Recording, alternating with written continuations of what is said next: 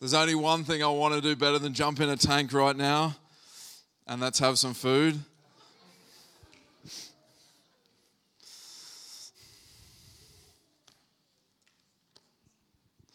We got an amazing lunch that's going to be ready for us shortly.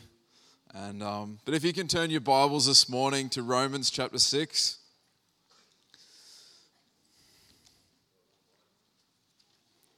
Romans chapter 6.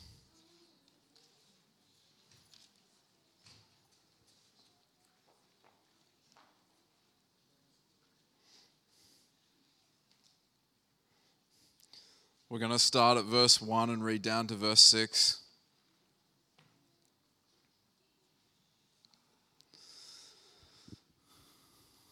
Here we go. We ready? Good. It says, What shall we say then?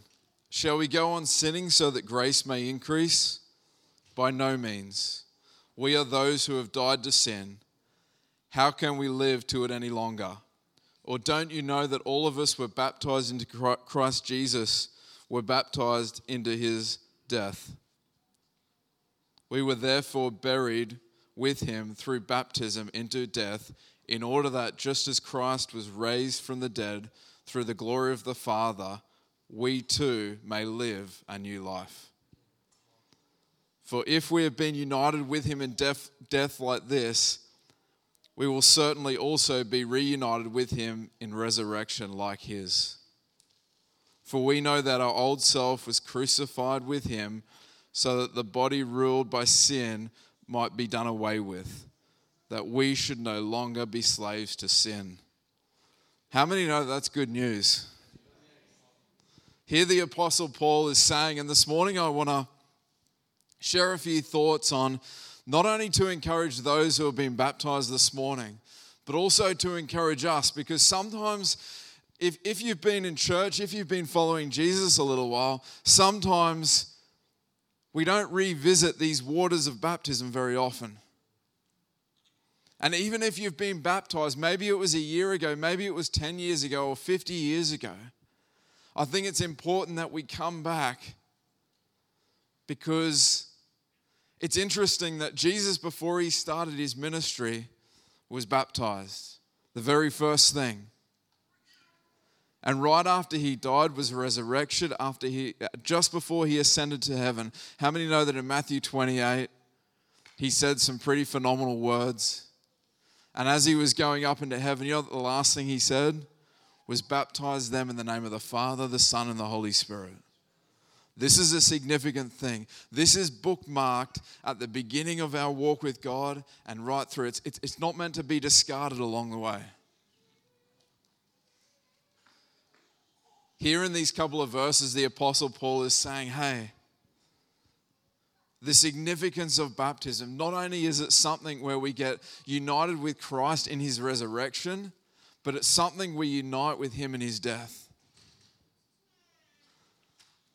If you've been here for a little while, you realize that we love to celebrate God doing, doing healing people, breakthrough, just miracles, things that are impossible to man, but they're possible to God. How many know that you can't have a resurrection without a death? And here in these passages, Paul's talking about saying, hey, you're not only just united with Christ in resurrection, but you're also united with him in death.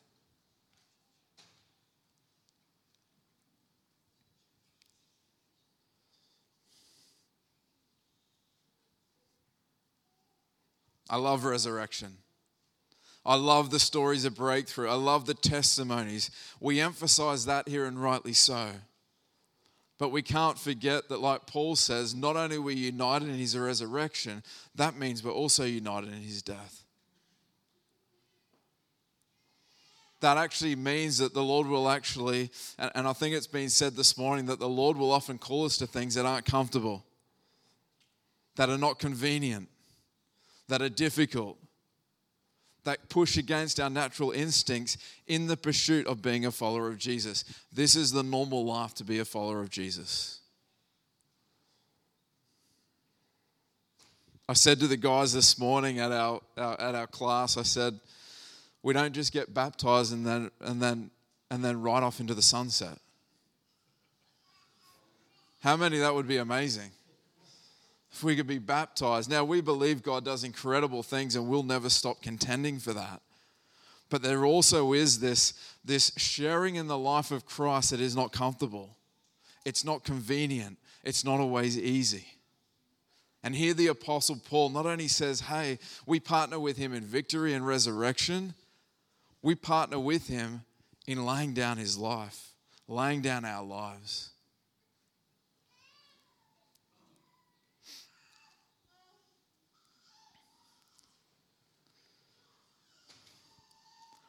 This week I was reading the story again of actually when Jesus got baptized in Luke chapter 3. And I was hit afresh again the fact that it wasn't convenient for Jesus to get baptized in the Jordan River. Oftentimes, when I've read this passage, this is how I've thought the passage has gone. Jesus is walking along one day, you know, as he does, just admiring everything. And then he sees like John over there baptizing people. He goes, Oh, yeah, I should do that. That's right. I was going to do that. And then he waltzes over to John and says, Hey, can you squeeze me in? Yep. Awesome. Get baptized. Amazing. But let me tell you what actually happened. Jesus actually traveled from Nazareth to the Jordan River to be baptized. That is an 80 kilometer journey. 80 kilometers. They didn't have Tesla cars there to take him. This was a journey. This was uncomfortable. This was inconvenient. This was even the very act of baptism is inconvenient. It's vulnerable.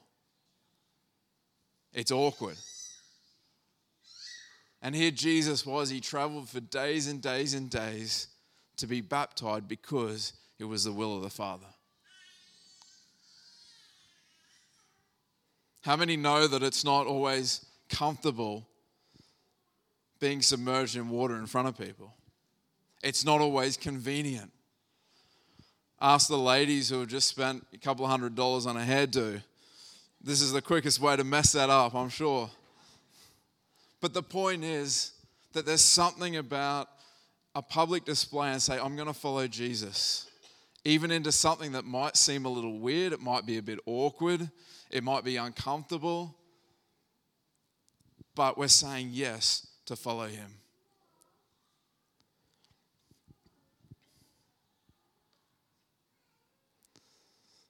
I'm not going to talk long this morning, but there's a few things I want to touch on. Baptism shows us, it tells us that not only is Jesus our Savior, but He's our Lord. He's not only our Savior, but He's our Lord. Not only do we come to Him and we receive the benefits of coming into His family, but we come to Him and say, We entrust you with our life.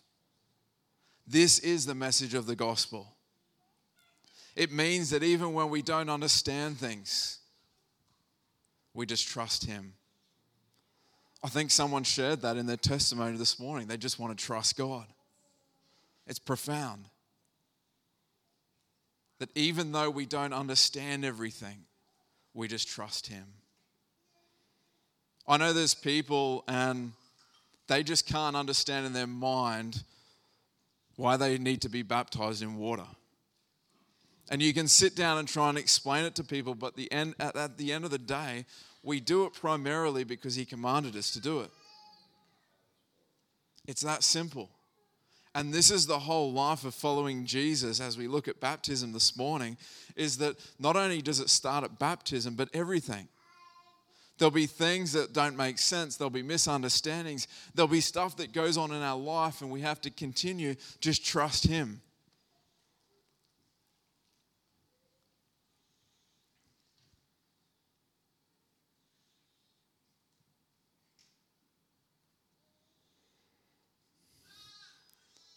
He's not just our Savior, but He's also our Lord. We don't come to Him and just say, Hey, Jesus, we come to you because we know that there's all provision. in the kingdom of God. We don't just come to Him because He answers prayer, although He does. We don't just come to Him for the amazing inheritance that we have as sons and daughters of the King, but we also come to Him and say, Hey, we actually give you control of our life. We lay our life down and we allow you to direct our life, our will, our emotions, our actions, our decisions is all laid down on the altar of sacrifice to the Lord.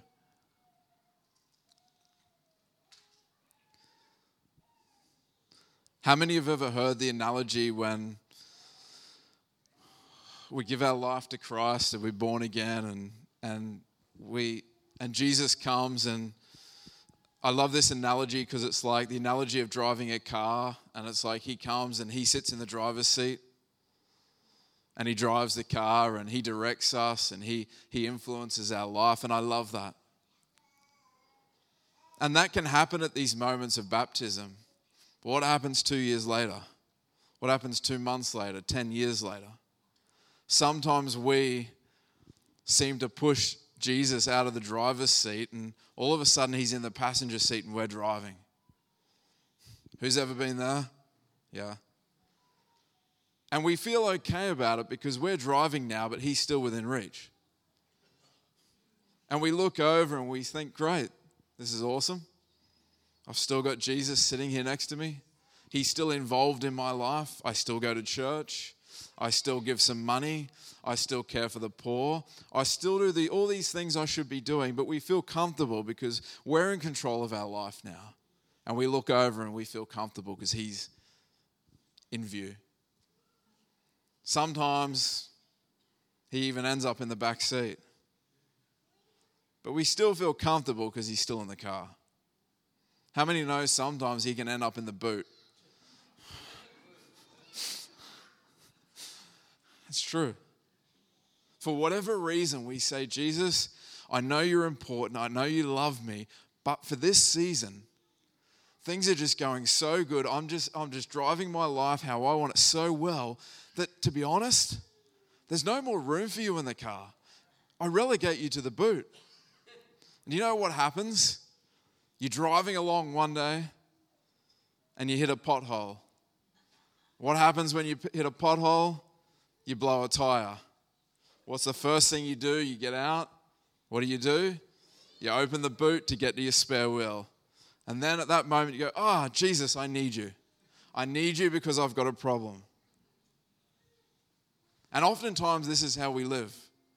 And I want to encourage us this morning as followers of Jesus that, that maybe you've, you've been baptized years ago, but maybe you need to be reacquainted this morning and to the power, to the essence, to the significance of water baptism.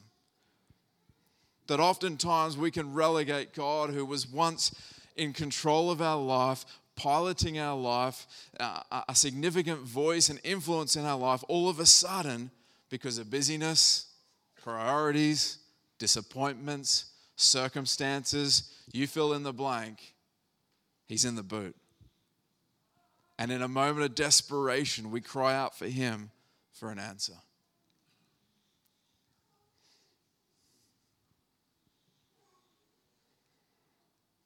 Where's God sitting in your vehicle today? Is he influencing and driving and, and, and, and, and moving you forward? Or are you comfortable with your life as it is, with Him just in earshot?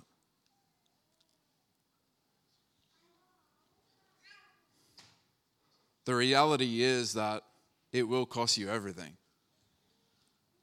Following Jesus will cost you everything.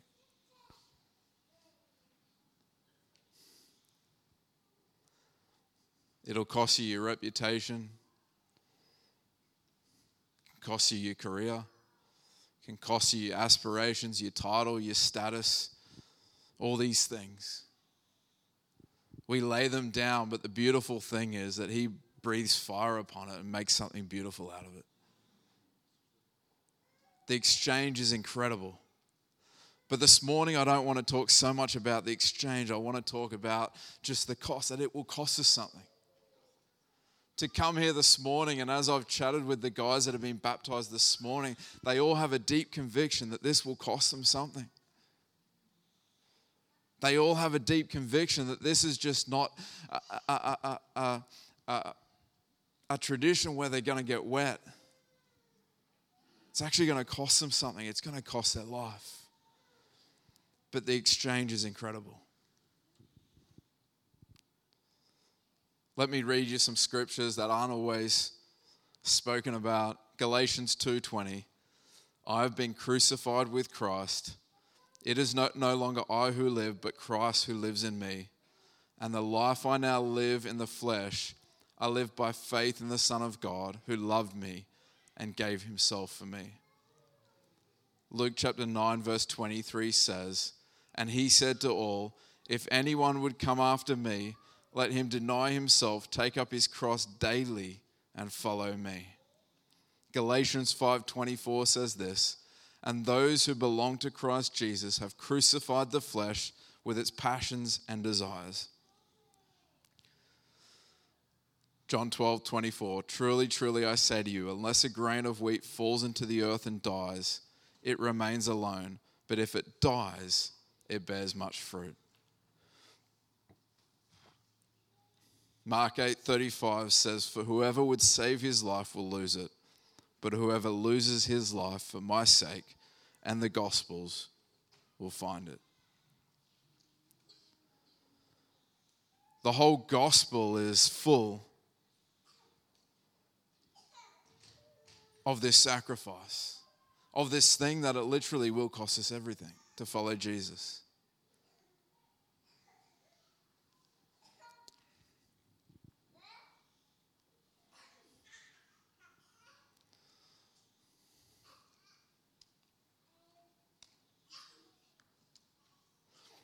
I just want you to close your eyes for a moment.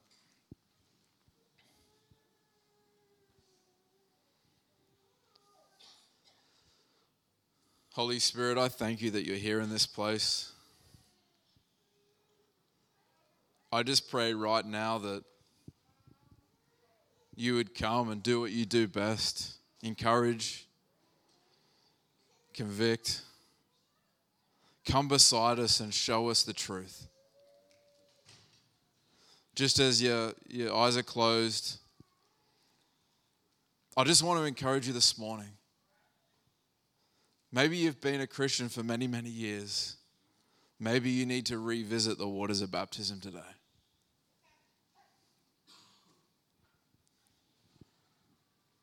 Is he your Savior and Lord? Do you unify with Christ not only in his resurrection but his death? and the sacrifice of what he modeled.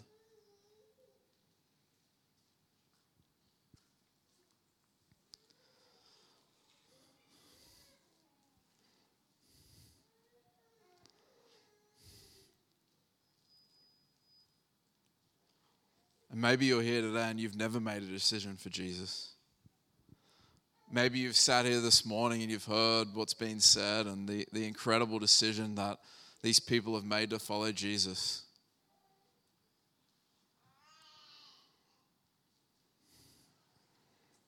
Today's your day of saying yes to Him.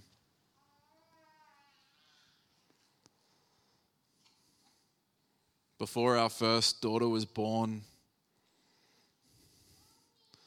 the doctors told us we had to get a whooping cough vaccination.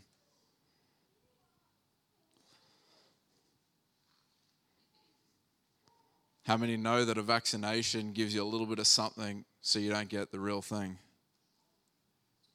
And we got this whooping cough vaccination, and that was great, and actually stopped us from getting the whooping cough.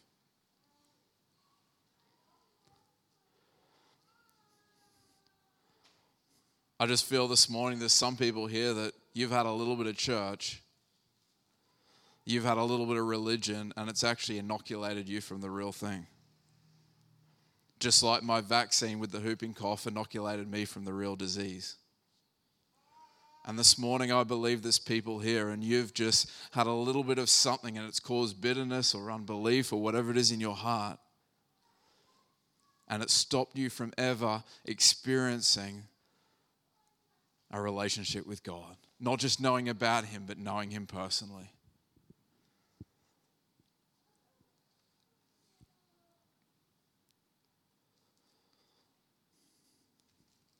The way we open up to experience Him is through surrender. If that's you and you feel like your heart's been hard, I feel like the Lord's impressing upon you this morning that your whole, the Holy Spirit is speaking to you we're not going to take long, but we're going to take an opportunity now. If anyone's here and you want to receive Jesus, you want your sins forgiven, you want to come in right relationship with Him, just raise a hand so I can see it. Just quickly, if there's anyone here this morning, you want to say yes to Jesus. Maybe you've done it before, but you're not sure if you're right with Him. Anyone this morning, just before we go? Thank you. Anybody else? You want to say yes to Jesus. You want to be sure that you're forgiven of sin. Anybody else this morning? You want a brand new start. Yes, thank you. I see that hand down the back. Two people here are saying they want to be sure that they're right with God. They want their sins forgiven. Thank you. Another hand. I see that hand. Three people here are saying that they're going to draw a line in the sand today. They're going to open their heart to Him. Just before we go, anyone else this morning that wants to say yes to Jesus? We're going to pray together in a moment. Why don't we pray this prayer together? Jesus, I give you my life. Thank you for giving me my sin. And today, of my own free will, I choose you. Sit in the driver's seat of my life. And from this day on, I'm going to live the rest of my life for you. Amen. Why don't we celebrate those decisions?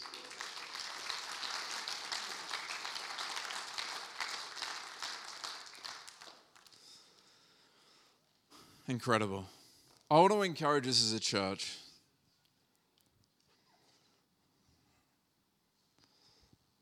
Through this time of prayer, we're seeing God do incredible things. And I want to encourage you to keep going. The 10 days of prayer might have finished, but how many know that it's just the beginning? Where God wants to take us, we haven't gone before. And the, the, the way that we're going to get there, a big way that we're going to get there, is on our knees in prayer. So thank you very much. Thanks, Carol.